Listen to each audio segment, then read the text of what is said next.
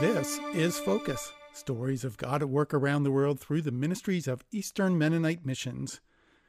Our story today is about an EMM worker who had been serving in a sensitive location in the Middle East, so the names in today's story have been changed. Lucy is an EMM worker who returned to the U.S. a few months ago after having served in the Middle East. She is living a very different life here than when she was in the Middle East. She lives here with a wonderful family in Lancaster, Pennsylvania. Lucy has her dream job of working with refugees facing difficult life events after being resettled here in the city of Lancaster. She has a car. She can dress differently than she had to in the Middle East. She doesn't speak Arabic daily. It feels like a lot of changes all at once.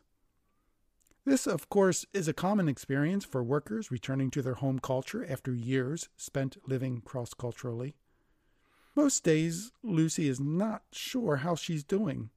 Her life in the Middle East feels rather far away, sort of like a dream or a movie she watched about herself.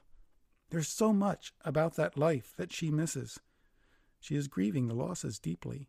She misses the street food, the market, farshas on the floor, and finjans of coffee. She misses the children with whom she did crafts. She misses Abu, the taxi driver who drove her to language classes most days. As people talk with Lucy here in the U.S., there are a few questions that Lucy sometimes doesn't know how to answer. So here is how Lucy responds to some of those questions. One question is, How are you doing with everything? Lucy says, Well, that's a fine question. She just doesn't know how to answer it. But most likely she says, I don't know, but I think I'm doing okay. Another question is, Are you going to move back? Lucy doesn't know the answer to this question either. She needs time to live here before she thinks about that. The process of saying goodbye was exhausting, so the idea of moving back right now feels almost impossible. Another question Do you speak Arabic now? Lucy speaks some Arabic, but she also recognizes that learning Arabic is a lifelong journey. She plans to continue taking classes each week with her Arabic teacher in the Middle East. Recently, a couple from Lucy's church invited her over for dinner one evening, about a month after arriving in the U.S. In talking to them, they asked Lucy how she was doing. She started to respond, Well, I don't know. I miss my friends. And the husband interrupted Lucy and asked, and who are those friends? Lucy began to cry. That was the question she wasn't sure she wanted asked, but it was the question she needed to hear. Relationships are vital in mission work and a very important thing in life for Lucy, and certainly was the most important thing about her time in the Middle East. These were people with whom Lucy was sharing the love of Jesus in very meaningful ways. The couple wanted to hear about Lucy's friends.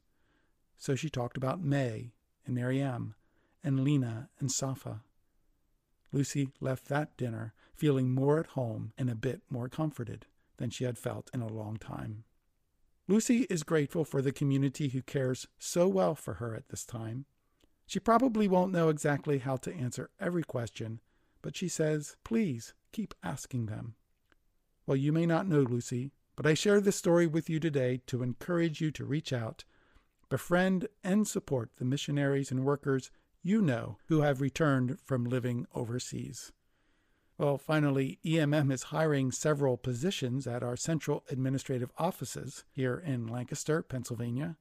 We are looking for people who are passionate about sharing Christ's transforming love around the world. If you or someone you know would be a good fit for any of our open roles, we'd love to hear from you. You can learn more about and apply for these jobs on our website at emm.org/employment. Thanks for listening. I'm Joe Hollinger for Eastern Mennonite Missions.